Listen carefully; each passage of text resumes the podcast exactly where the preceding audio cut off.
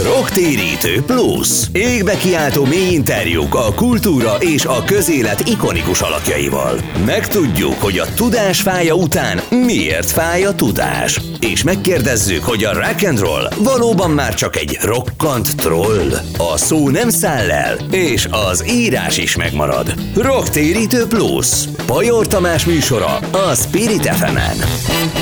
Sok szeretettel köszöntök mindenkit itt a Rocktérítő Plus adásában ismét a Spirit fm amely egyidejűleg podcast adás is, és két rész lesz a rádióadás, a harmadikat szokás szerint podcast formájában hallhatjátok, illetve az egészet is podcast formájában a közösségi oldalakon. A mai vendégem Ambrus Attila, az ex-viszkis rabló, aki természetesen most már, mint eszköz köztudomású, egy nagyon-nagyon jó fej és jó útra tért ember lett, aki ezzel az egésszel, eh, ezzel a hatalmas pálfordulással szerintem fantasztikus mintát is ad, és oktatja eh, eh, a társadalmunkat, a világunkat arra, hogy hogyan lehet bejárni egy olyan életpályát, amely amely nem éppen követendő példák sorából indul el egy, egy nagyon is tisztes életvezetéshez. Na, kezdjük azzal, hogy, hogy röviden beszél arról, hogy milyen volt a gyermekkorod, és mindaz, ami veled történt, abból az következik-e a gyermekkorodból lévén, hogy ugye azt lehet róla tudni, hogy édesanyád elhagyott titeket, apukát pedig alaposan vert, aztán nagynénéd nevelt, tehát ez azért egy elég nagy handicap, vagy például olyan kis apró mozzanatok, hogy aztán úgy jöttél át Magyarországra, hogy egy vonat kerekébe kapaszkodtál, vagy egy vonat szerelvénybe alulról. Tehát uh, itt azért már az elején kiderülnek olyan részletek, amelyek megrázóak. Hát köszönöm szépen a meghívást, és üdvözlöm a hallgatókat. Nagyon szépen fölvezettél, és attól, attól féltem, hogy a mennyezet rám esik, de hát bízom, bízom, benne, bízom benne, hogy elég stabilan meg van építve ez a stúdió. Hát az a helyzet, hogy nagyon messziről indultam, és hogy szoktam mondani, megjártam a damaszkuszi utat. Tehát én azért ugye elmúltam 50 éves, tehát B-oldalas vagyok, és ilyenkor azért már nagyon sok minden megszépül, nagyon sok minden, de az ember másképpen lát, hogy a, fiatalkori botlásaimat, fiatalkori döntéseimnek a, a hozadékát, azokat már úgymond objektíven látom, és, és tudok tárgyilagosan erről beszélni. Az is tény, hogy, hogy a gyerekkorom az a nagyon-nagyon vastagon meghatározta a későbbi döntéseimet, és ugye most már van két kisbabánk, és látom, hogy mennyire fontos a következetesség, a minta, az, hogy, hogy én otthon ezeket nem kaptam meg, ennek nyilván, és ezzel természetesen nem szeretném a szüleimet semmilyen formában bántani, de valószínűleg azért ők is vastagon benne voltak abban, hogy az életem elindult egy rossz irányba, és, és ugye nem volt, aki tulajdonképpen próbáltak jó irányba terelni, de az a helyzet, hogy eléggé, eléggé öntörvényű gyerek voltam világéletemben, és hát kiskoromban is azt gondolom az volt a legnagyobb probléma, hogy szeretethiányban nőttem föl, nem voltak meg, a, meg azok a minták, azok a klisék, amik uh, ahhoz kellenek, hogy egy, egy gyerek uh, valamit lekevessem, hogy egy gyereket nem lehet nevelni, egy gyereket szeretni kell, és mintát kell mutatni, pozitív mintát. Sajnos én ezt nem kaptam meg, de mondom, nem a szüleim tehetnek arról, hogy, hogy hogy lecsuktak hosszú évekre, és hát nyilván nem azért csuktak le, mert fütyültem a templomba, tehát azért, azért én azért elég, elég kemény és vad dolgokat csináltam, és ez, ez nyilván visszavezethető a gyerekkoromra. Hát ez köztudomású, és már pszichológusnak se kell lenni, hogy hogy ö, valaki megértse azt, hogy a gyermekkorban átélt érzelmi, intellektuális, szellemi élmények, és főleg az érzelmi élmények az mennyire meghatározóak, azok mennyire meghatározóak egy életen át. De beszélnünk arról, hogy hogyan születik meg valakiben egy olyan döntés, hogy deklaráltan a köztörvényes bűnözés útjára lép, kiiratkozva az úgymond tisztességes polgárok világából, és ezzel minden olyan rizikót és belátható szankciókat magára zúdítva, amelyek általában egy ilyen bűnözői karrierben beteljesednek. Ugye, ahogy az előbb is említettem, ugye nekem azért kódolva volt, hogy, hogy elindulok mm. egy rossz irányba gyerekként. hát ma már, ma már tudjuk, hogy ezt szaknyelven ezt úgy hívják, hogy frusztrált gyerekkor, illetve Mondanám azt is, hogy kleptomániás voltam, mert ami nem volt lebetonozva, azt vittem. Tehát ugye, hogy szakilom ismeri ezeket a kifejezéseket. Én azt hiszem, hogy ott nagyon fiatalon nekem ott már úgymond le, lefőtt a kávé. Tudnélik, már javítóintézetbe kerültem egészen fiatalon, és hát ugye azt tudni kell, hogy egy javítóintézetbe bekerül az ember, akkor ott az lényegében 99%-ban elveszett ember. Most abba bele kell gondolni, hogy 600-an voltunk ebben a javítóintézetben. Ketten Szerinted voltunk. lehetne ezen változtatni, csak egy beszúrás? Igen, azt hiszem, hogy az sok mindenen lehetne változtatni. Nyilván én már megjártam ezt a, ezt a, ezt a utat, és azt hiszem, hogy maga az a szó, hogy javítóintézet, már ezzel probléma van. Egy gyereket nem lehet megjavítani. Egy gyereket, ahogy az előbb is említettem, szeretni kell és, és példát kell mutatni. Ha már egy gyerek oda bekerül, az, az tulajdonképpen egy, egy bűnözőképző és ezzel nem, nem akarok újat mondani, valószínűleg a szakemberek tudják, hogy miről beszélek. Itt azért vastagon, és ez nem csak Magyarországra, hanem itt tulajdonképpen ez mondom, hogy egy, egy, egy globális jelenség, mert ugye egy több száz főből, főből álló bűnözői palántákat, az, azokat nem lehet javítani, meg megkezelni, azokkal foglalkozni Sőt, egymásban generálják ezt Pontosan a erről van szó, és gyakorlatilag ugye egymást túl akarják licitálni, egymást túl akarják tenni, és, és ott, ott, hogyha nincsenek megfelelő szakemberek, már pedig sajnos azt kell mondjam, hogy, hogy a, ahhoz, hogy érdemi munka történjen, ahhoz rengeteg szakember kéne ezekben az intézetekben. Voltál már előadást tartani ilyen intézményben? Igen, igen és szomorú. És hogy két éve? téged? Hát furcsa volt, mert ugye Nagykanizsán voltam a fiatalkorok börtönébe, és ott tulajdonképpen az egész sztori az arról szólt, főleg az első fél óra, hogy milyen fegyverrel mentem bankot rabolni. szóval szakmai Igen, mondtam, mondtam hogy gyerekek, mondom, elnézést kérek, mondom, ez nem egy bankrabló tanfolyam, tehát az a másik teremben van. Én nem ezért jöttem, nyilván azért sem jöttem, hogy titeket megváltoztassalak, hanem elsősorban azért jöttem, hogy elmondjam, hogy, hogy nem lehet, nem lehet megúszni a dolgokat. Tehát, hogyha valaki valamit csinál, és független attól, hogy most fiatalkorúként vagy, vagy felnőttként vét a törvények ellen, előbb-utóbb ugye vagy az sors, vagy a, a, az ítélkezés utoléri. Tehát ugye szoktam mondani, hogy nincs, nincs nyugdíjas bankrabló. Tehát ugye én ilyen nem ismerek, tehát a szakma nem ismer ilyent.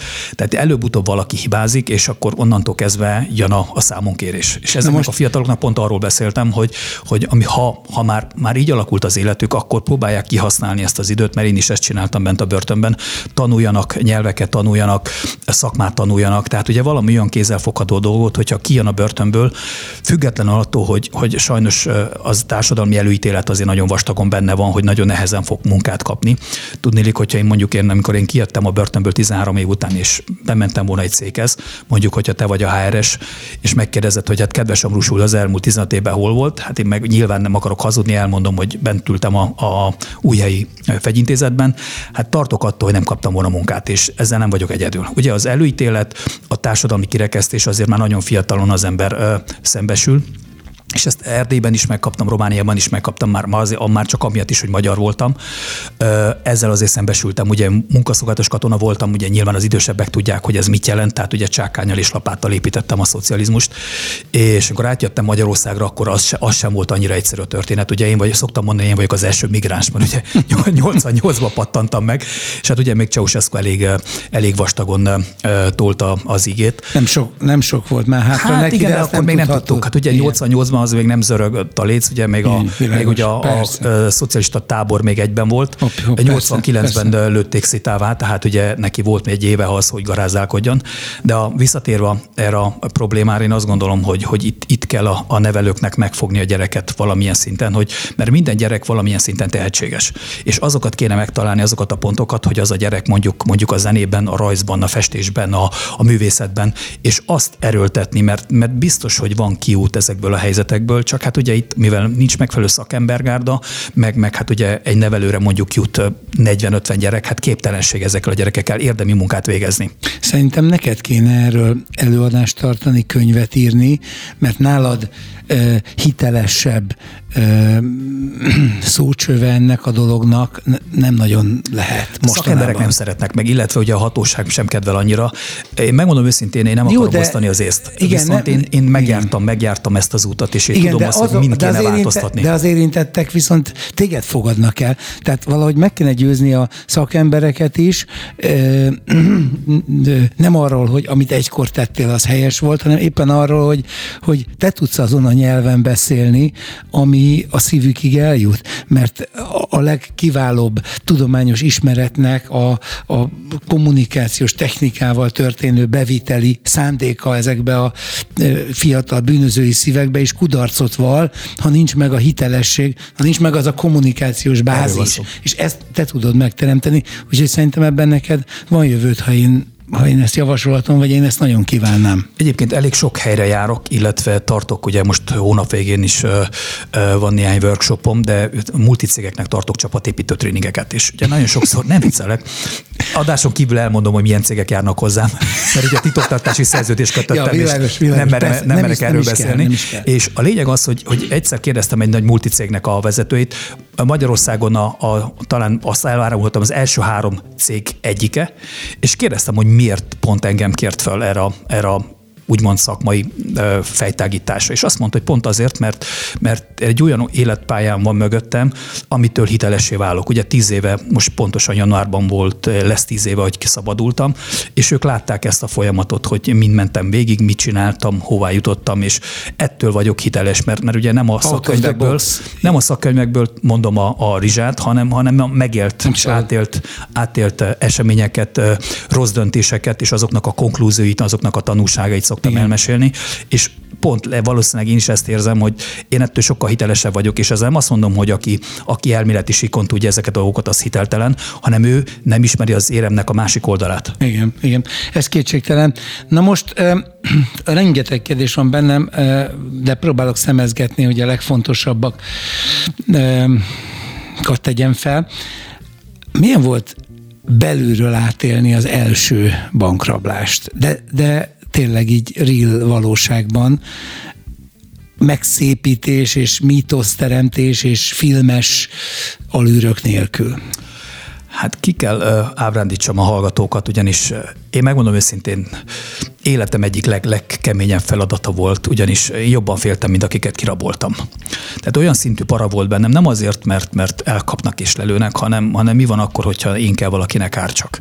És sajnos ebben a műfajban benne van, hogyha már műfajról lehet beszélni, benne van az, hogy, hogy valaki sérül, akár uh, szíhésen, akár fizikálisan. Tehát, hogy a, egyszer, aki fegyvert vesz a kezébe, ott azért benne van a pakliban, hogy vagy őt, vagy, vagy ő kell valakit lelőjön, mert, mert sajnos ez egy olyan, olyan világ, ahol, ahol nem biztos, hogy minden úgy történik, ahogy hát a ugye, hogy Jézus meg. mondja, hogy aki fegyvert ragad, hogy másnak ártson, az fegyver által vészel. pontosan. Tehát én nem akarok bibliai idézetekkel jönni, de, de vastagon benne volt az, hogy, hogy, hogy itt azért rosszul is elsülhet a dolog.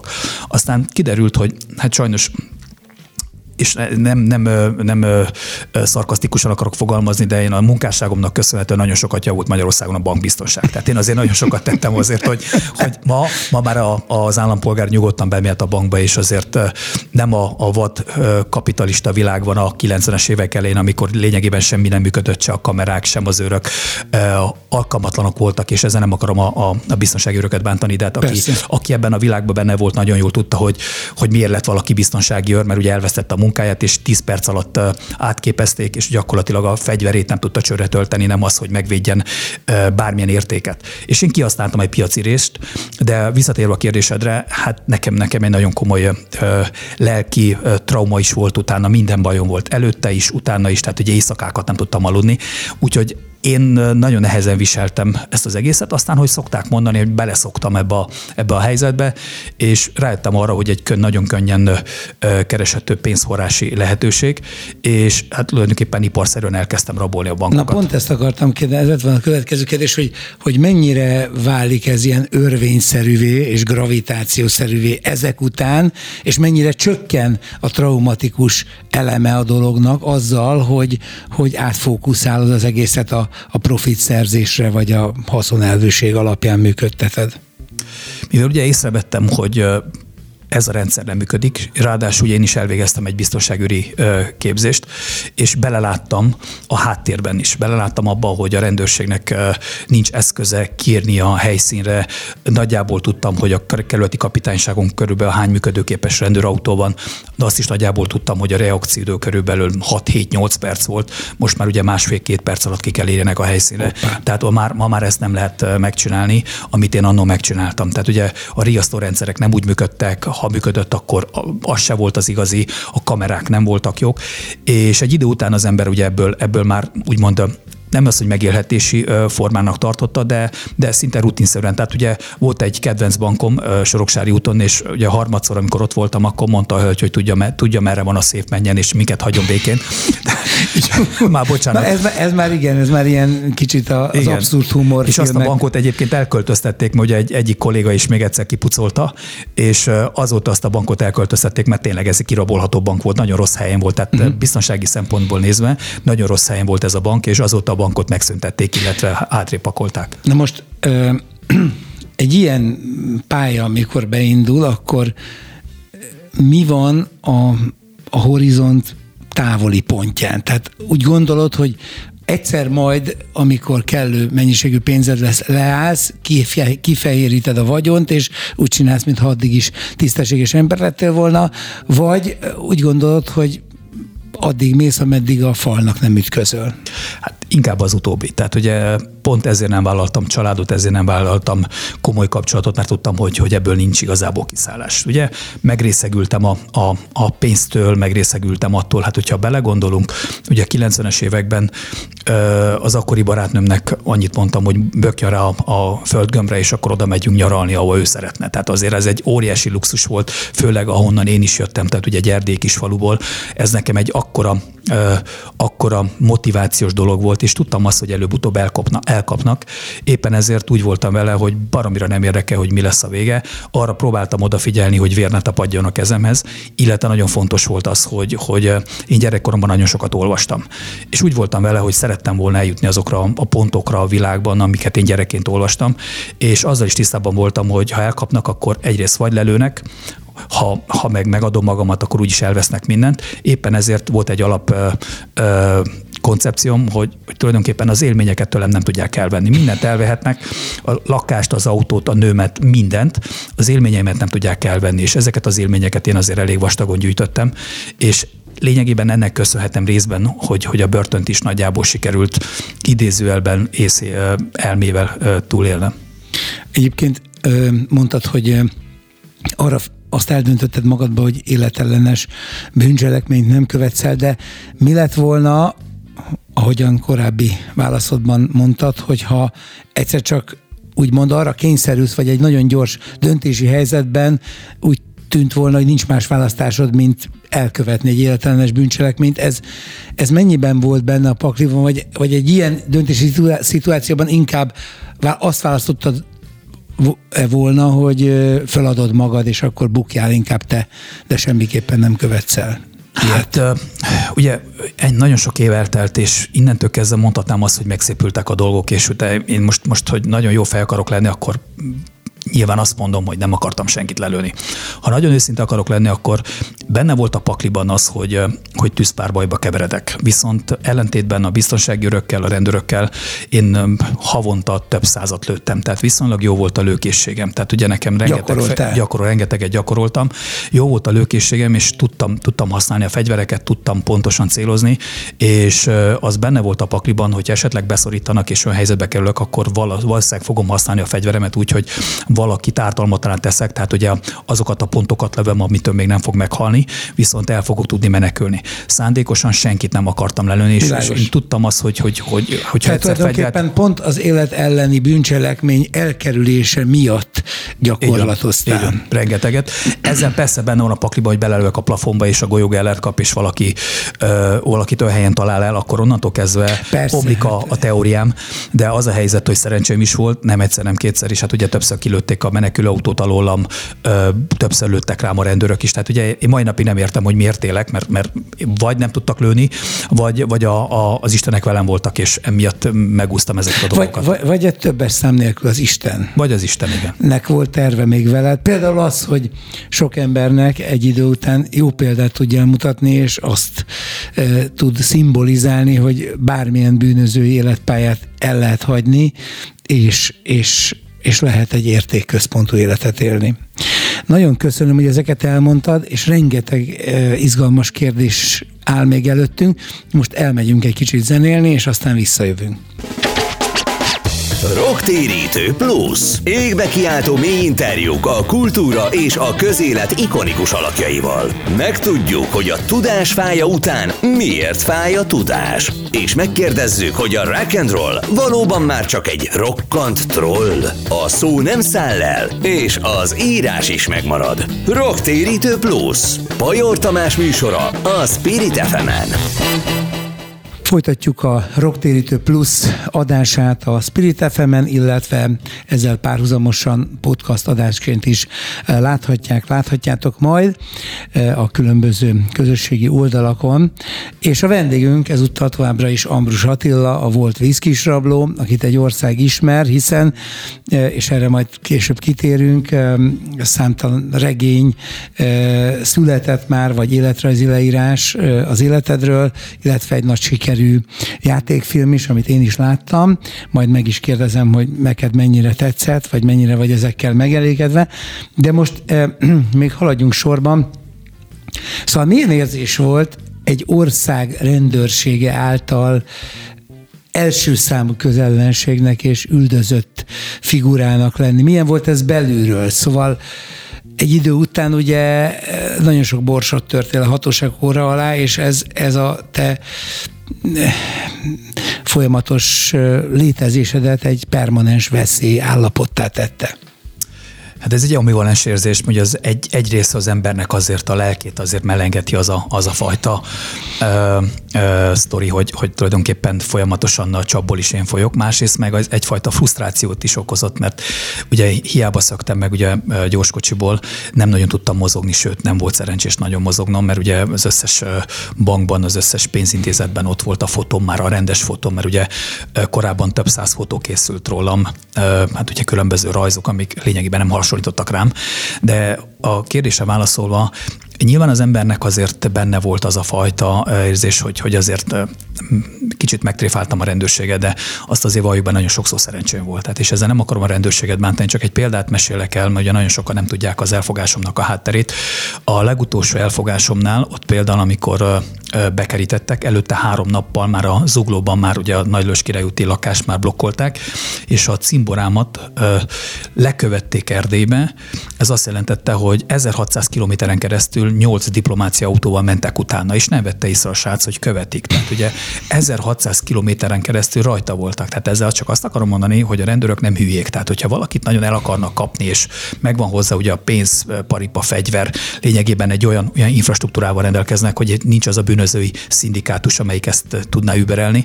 Éppen ezért, hogyha valakire rászállnak, és tényleg valóban el akarják kapni, akkor azt el is kapják. Hát ugye nem beszélve arról, hogy azóta a digitalizáció, meg a, meg a kameratechnika az léptékeket fejlődött. Tehát hát, ma, nem, most ma, nekem is ugye van DNS mintám, haj mintám, tehát ugye ha, ha bemennék egy bankba véletlenül, akkor maximum szkafanderbe tudnék bemenni, ami eléggé mókás így, így a 30 fokos melegben.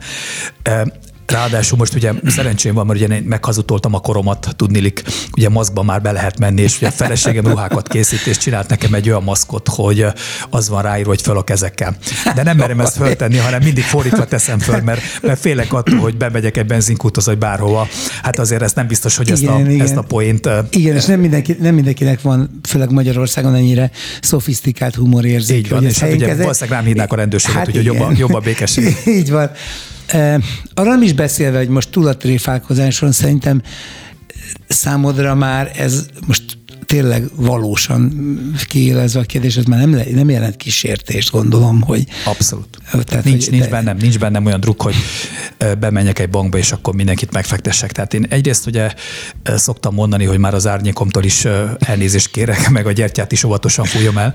Tehát azért igyekszem, nem azt mondom, hogy, hogy tökéletes pasi lettem, és valószínűleg a, az erkölcs mintaszobrát nem fog, rólam fogják megmintázni, de ezzel együtt azért igyekszem tisztességes lenni, adót fizetek, családom van, cégben dolgozom. Tehát ugye beálltam ez, úgymond ez, a, a törvénytisztelők ez, sorában. Ez, ez így szép, mert, mert a másik oldalt azt maximálisan kipróbáltad. Így van, azt, azt kimaxoltam, tehát ott már kevés-kevés a dolog volt. Ugye lényegben a BTK-t, ha jól emlékszem, hát a pedofilián kívül, meg az emberősen kívül lényegében mindent kimerítettem. Tehát az lőfegyver, lőszer, okirathamisítás, tehát emberülési kísérlet, ugye ott meg voltam küldve azzal, le akartam lőni a rendőröket. Tehát azért nekem elég vastagon ott állt az ászló, de hála jó égnek most már túl vagyok rajta, és Na most, most már béke van a lelkemben. Igen, na most van, azért ne, ne, ne legyünk képmutatóak, van, van ebben egy, egy, egy ilyen mítoszteremtés is. Ugyanis és én nem ezt a mítoszt szeretném táplálni, hanem éppenséggel átvilágítani, hogy a, hogy a benne lévő homályos elemeket szétfoszlassuk. Tehát ugye általában az emberek nem drukkolnak egy bűnözőnek, hanem, hanem szeretnék, hogyha a rendőrség megszabadítaná őket a bűnözőktől, mert veszélyesek azokra, akik nem így élnek.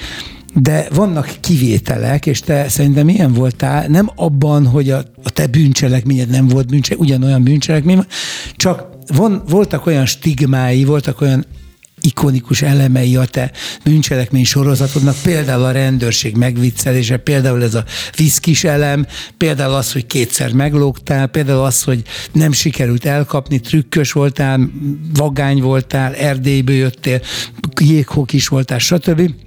Ami miatt a néplélekben egy olyan reakció ment végbe, én ezt kimerem mondani képmutatás nélkül, nem azért, mert vágyom a te egykori státuszodra, és remélem más sem, hanem szerintem ez, ez így működött, hogy, hogy na itt van egy, itt van egy csávó, aki, aki megteszi azt, amit én, hát nem mondom, hogy szeretnék, de van bennem is egy olyan pici én, ami esetleg Jó, erre vágyik, ez, igen, és, és ez, de ez a én nem merném.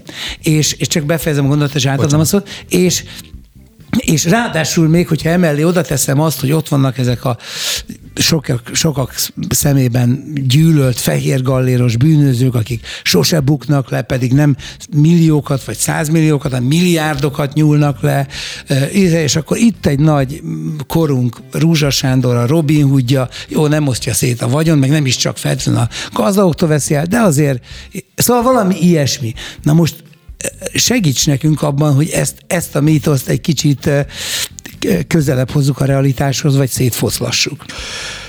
Jogos a kérdés, és azt gondolom, hogy ö, több aspektusból kell megközelíteni a dolgokat. Egyrészt ö, nekem nagyon sokáig szerencsém volt, ugye ezt mindig hozzá szoktam tenni, hogy a szerencse az, az, az, az hozzá tartozott a, a regnálásomhoz. Másrészt azt gondolom, hogy a rendőrség tehetetlensége, a rendőrség ö, elhivatottsága, illetve a túlságos magabiztossága tette őket annó nevetségessé, és de ugye konkrétan ö, sose felejtem el a napkertében, ugye még a megszűnt műsorról beszélünk, tehát még abban az időben bement az országos ö, ö, kommunikációs igazgató, a dr. Garambelgyi úr, és hát ugye azzal haknizott, hogy meleg lettem, meg, meg mit tudom én, milyen meleg bárokba járok, hát megpróbáltak mindenféle úton, útfélén lejáratni, lesározni, és, és azt gondolom, hogy ez, ez egy stílustalanság, mert az, hogy, hogy valóban fegyverrel elveszem emberektől a pénzt, ez azt gondolom, hogy semmilyen normális, demokratikus, meg kevésbé demokratikus országban nem oké. Okay. Hogyha a jogot nézzük, akkor sem, ha a tíz parancsotot nézzük, akkor sem szabad. Tehát másnak a, a, a, a vagyonát, az értékeit nem szabad elvenni. Persze. Az, hogy a rendőrség ezt, ezt rosszul kommunikált, és ezt utólag elismerték, na ezért volt szerencsém. Tehát uh-huh. ők túlságosan magas lóról próbálták osztani az észt, és folyamatosan ugye kommunikációs hibákba bocsátkoztak, és ezt mondom, ezt nem én mondom, hanem azok a szakemberek, akik, akik ezt, az, ezt az ügyet kivesézték És én ezt lényegében ezt lovagoltam meg, de akaratomon kívül.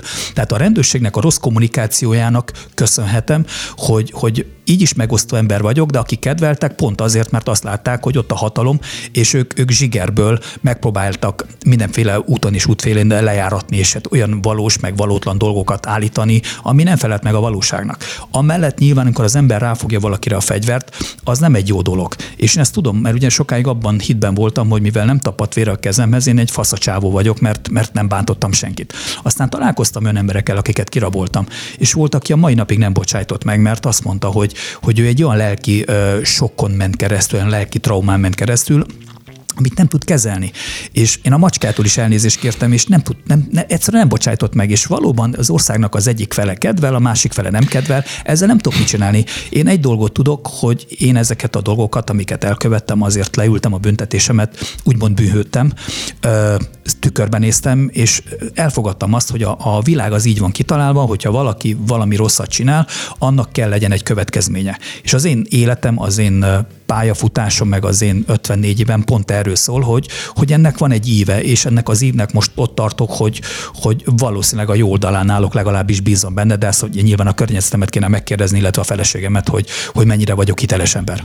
Na most ez abszolút igaz, és teljesen egyetértek, és ráadásul ugye a rendőrség kommunikációját, meg a te saját utóéletednek a kommunikációját figyelembe véve, vagy e, ezzel összefüggésben érdemes megjegyezni, hogy te elvégeztél egy, egy kommunikációs főiskolát, és diplomát szereztél kommunikációból, és ezt nagyon jól tetted, nem csak azért, mert képezted magad a börtönben, kerámikus szakmát is kiválóan megtanultál, angolul is tanultál, hanem azért is, mert így tulajdonképpen bele is tudtál állni szakszerűen a börtön utáni életednek egy nagyon fontos küldetésébe jelesül, hogy, hogy az ennek tanulságait profin kommunikáld a világ felé nem csak az, hogy profin kommunikálni, nem vagyok szakember, tehát ugye én csak egy laikus egyszerű ember vagyok, viszont én ugye megégettem magamat, és voltam mind a két oldalon, illetve most már vagyok a másik oldalon is.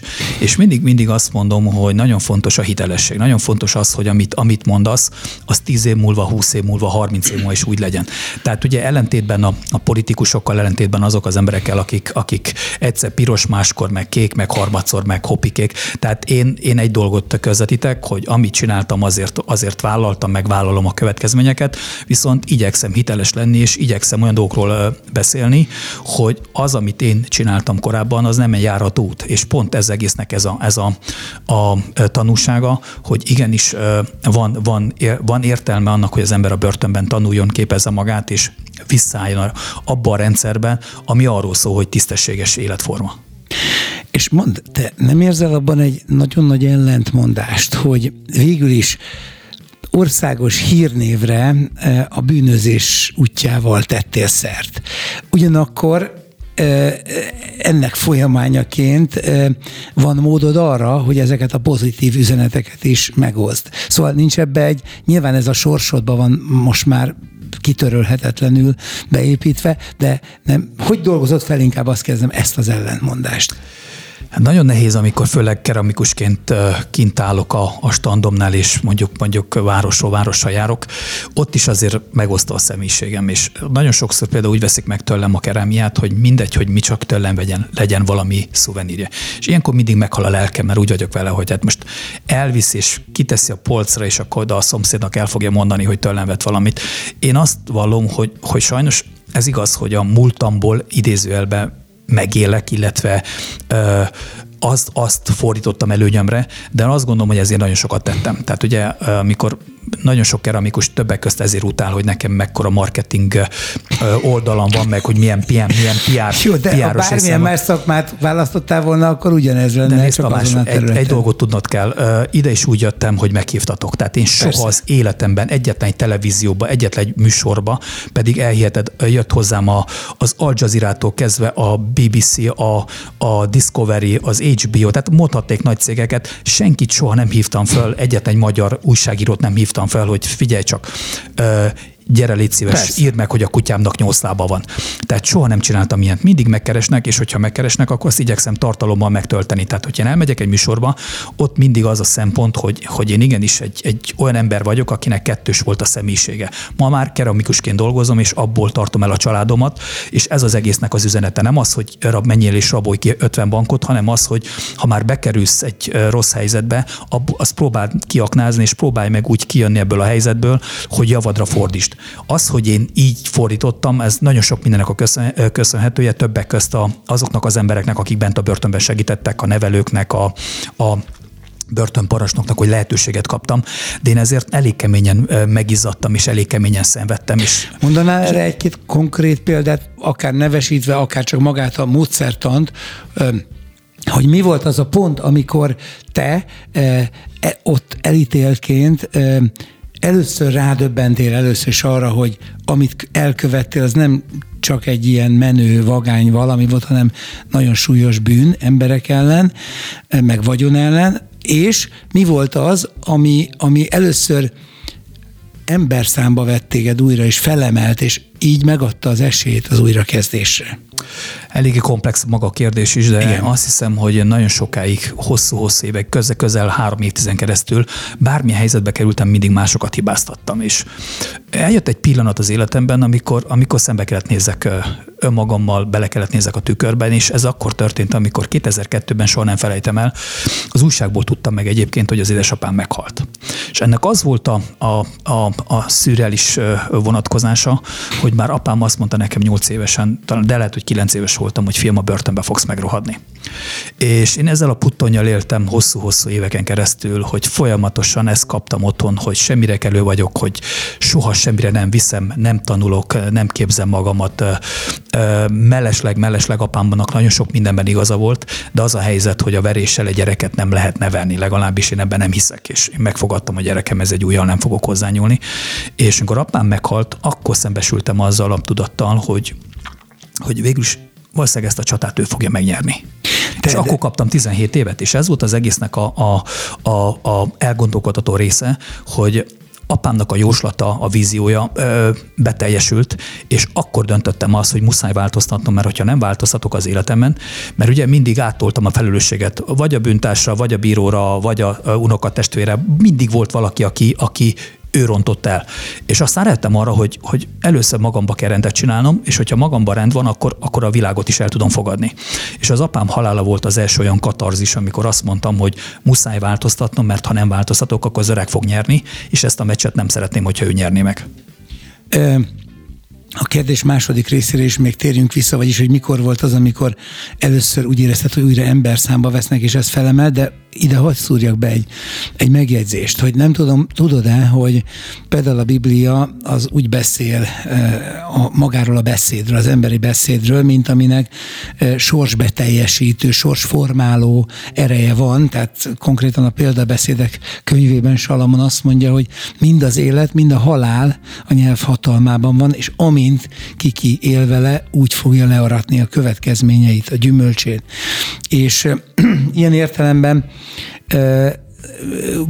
ez mindannyiunk számára, de gondolom számodra is tanulság, hogy, hogy nem, csak, hogy a, nem csak a fizikai bántalmazásra, hanem hogy hogyan nem szabad beszélni a gyermekeinkkel, hiszen én azt gondolom, hogy egy ilyen kemény, durva beszédnek önbeteljesítő ereje van. Így van. Megmondom őszintén, a Bibliát gyerekkoromban ugye vallásosként nevelkedtem, és ugye az más kérdés, hogy kilenc évesen kitiltottak a templomból, mert a papnak megittam a miseborát, meg a, mivel éhes is voltam, mozostjait is megettem, és, és óriási cirkusz volt, ugyanis ez pont húsvét vasárnapján előtt, ugye a nagy szombaton, illetve a nagy, pént, nagy ö, nagy pénteken oda állítottak, hogy vigyázzak a Jézus testére, és hát ugye nem jött a váltás, és hát ugye elcsortam onnan is a kis lóvét, és gyakorlatilag kilenc évesen már megittam valami kis, bementünk ott egy helyi boltba, és vettem valami, mit tudom én, milyen kis likört, vagy akármit, és ugye nyilván utána bátrabb lettem, és ebbe egy óriási cirkusz lett, mert ugye a papnak az ostyakészletét, ugye az öt éves ostyakészletét megettem, és ugye a húsvét vasárnap nem tudtak misézni, és hát mondta a plébános úr, hogy soha többet nem kell menjek, se hittanra, sehová. Tehát én azért próbáltam ugye a vallással valamilyen szinten megbarátkozni, de gyerekkoromban gyerekkoromban annyi, annyi ilyen ellentmondásos dolgot láttam, illetve ugye tanultam utána, illetve művészettörténetből kifolyólag is a különböző dogmákat, a különböző vallásokat próbáltam ugye akár a keletit, akár a a judaizmust, vagy bármelyik más vallást, ugye volt időben, ugye nem ment a hetes busz, és ugye volt időben olvasgatni, és érdekeltek a különböző izmusok. Csak egy baj volt ezzel az egésszel, hogy nagyon kevés olyan hiteles vallási vezetőt találtam, aki, aki szerint azt mondjam, hogy, hogy, hogy igen, ez az, ez, az, ez az én útam, és ezt kell járnom, ez az ember lesz számomra hiteles. És éppen ezért úgy vagyok ezzel, hogy én tiszteletben tartom mindenkinek a felekezeti hovatartozását, én elfogadom azt, hogy ki milyen vallásban hisz. Az én nagynénémet a éves volt az orvosi egyetemen, amikor kirúgták egy, egy vallás irányultság miatt, és azóta hmm. ugye én ezt gyerekként is megéltem ezeket a dolgokat, és ma mai napig úgy vagyok vele, hogy, hogy én elfogadom a vallást, csak én, én ezzel most azért nem, nem tudok foglalkozni, mert ott a két gyerekem, és ezeket még föl kell neveljem. Persze, én most nem is mint egy vallásos Világos. állítást mondtam ezt, hanem mint egy olyan örök bölcsességet, amely hitem szerint az Isten szájából származik, és nincs benne ilyen értelemben semmilyen közvetítő Világos. elem most, hanem maga az Isten szava, és az csak megerősíti azt, a, azt amit te az élettapasztalatod ban is átéltél, vagyis hogy egy ilyen kemény beszédnek milyen, milyen negatív sorsformáló ereje Ha van. már a példákról beszélünk, és ugye, hogy kik voltak. Például volt egy nevelőm, aki, aki nagyon sokat köszönhetek neki, ő volt a kultúrnevelőnkben a börtönben, és az élet úgy hozta, hogy